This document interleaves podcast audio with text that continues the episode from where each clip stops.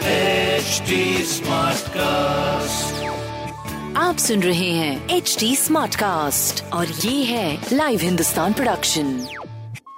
नमस्कार, ये रही आज की सबसे बड़ी खबरें। साहिल ने किया था 5 लोगों के मर्डर का प्लान, शराब और गांजा भी पिया था। दिल्ली के चर्चित साक्षी मर्डर केस में बड़े बड़े खुलासे हो रहे हैं। अब पता चला है कि आरोपी साहिल रविवार सुबह से ही साक्षी की हत्या की ताक में था। पुलिस को सीसीटीवी कैमरे की फुटेज में इसके सबूत भी मिले हैं। आरोपी ने बताया कि वह 3-4 दिन से हत्या की योजना बना रहा था। उसके निशाने पर साक्षी ही नहीं बल्कि प्रवीण और 2-3 अन्य युवक भी थे। उसने 5 लोगों के कत्ल की सूची बना रखी थी।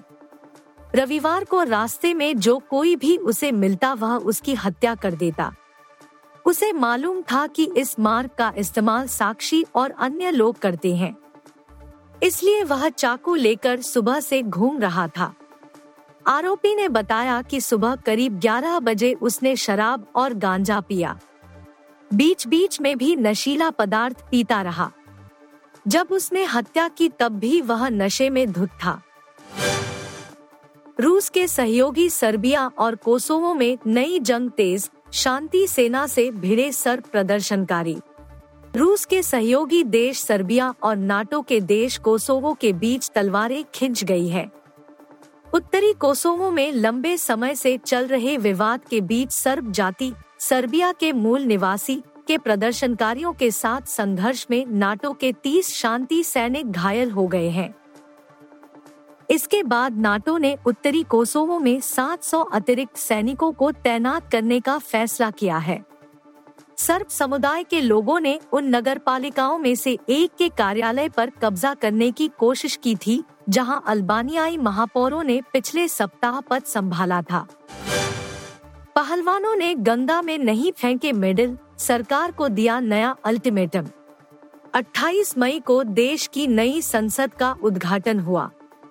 इस समारोह में wrestling federation of India (WFI) के अध्यक्ष बृजभूषण शरण सिंह भी मौजूद थे। इसी संसद के बाहर जाकर देश के बड़े पहलवानों ने धरना प्रदर्शन करने का मन बनाया। हालांकि उन्हें डिटेन कर लिया गया और कई पहलवानों के खिलाफ अलग अलग धाराओं में FIR दर्ज कर ली गई। इससे आहत होकर पहलवानों ने अपने मेडल गंगा नदी में प्रवाहित करने की कसम खाई और इसके लिए तारीख और समय भी बताया, लेकिन उन्होंने ऐसा नहीं किया और एक नया अल्टीमेटम सरकार को दे दिया।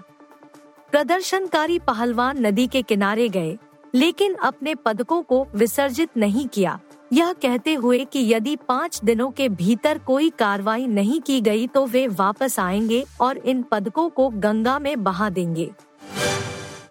मुसलमानों से नफरत करना बन गया है फैशन, नसीरुद्दीन शाह। अपने बेबाक बयानों के कारण अक्सर सुर्खियां बटोरने वाले नसीरुद्दीन शाह एक बार फिर अपने बयान को लेकर चर्चा में हैं। नसीरुद्दीन शाह ने द केरल स्टोरी और द कश्मीर फाइल्स जैसी फिल्मों का नाम लिए बिना एक बयान दिया है और साथ ही मुसलमानों को लेकर देश में बन रहे नए नजरिए पर भी बड़ी बात कही है। नसीरुद्दीन शाह ने जो कहा है उसने हर तरफ खलबली मचा दी है। एक्टर ने कहा है कि अब मुसलमानों से नफरत करना फैशन बन गया है, लोगों में बड़ी चतुराई से नफरत भरी जा रही है। नसीरुद्दीन शाह ने मोदी सरकार को भी लपेट लिया और कहा कि सत्ताधारी पक्ष कला के जरिए एक छुपा हुआ एजेंडा चला रहा है। लोगों के दिमाग में इस तरह की फिल्मों के जरिए मुसलमानों के खिलाफ नफरत भरी जा रही है। एक्टर ने कहा कि आज के समय में यह बहुत ही डरावना है। रिलीज से पहले ही प्रभास कृति की आदिपुरुष ने कमाए 420 करोड़ रुपए। निर्देशक ओम राउत की अपकमिंग फिल्म आदिपुरुष 16 जून को रिलीज होगी। फिल्म में प्रभास, कृति सेनन, सनी सिंह और सैफ अली खान प्रमुख किरदारों में नजर आएंगे।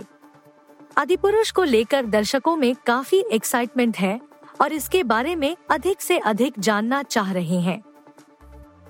ऐसे में अब रिलीज से पहले ही इसकी कमाई की जानकारी मिली है। सूत्रों के हवालों से बताया है कि फिल्म ने रिलीज से पहले ही करीब 420 करोड़ रुपए की कमाई कर ली है।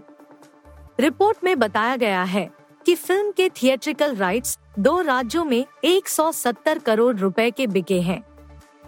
यही नहीं, इसके अलावा फिल्म के ओटीटी की डील भी पूरी हो चुकी है और सभी भाषाओं के राइट्स नेटफ्लिक्स ने 250 करोड़ रुपए में खरीदे हैं। आप सुन रहे थे हिंदुस्तान का डेली न्यूज रैप, जो HT स्मार्टकास्ट की एक बीटा संस्करण का हिस्सा है। आप हमें Facebook, Twitter और Instagram पे @HT SmartCast या podcasts@hindustantimes.com पर ईमेल के द्वारा सुझाव दे सकते हैं। आप सुन रहे हैं HT SmartCast और ये था live Hindustan production HT SmartCast।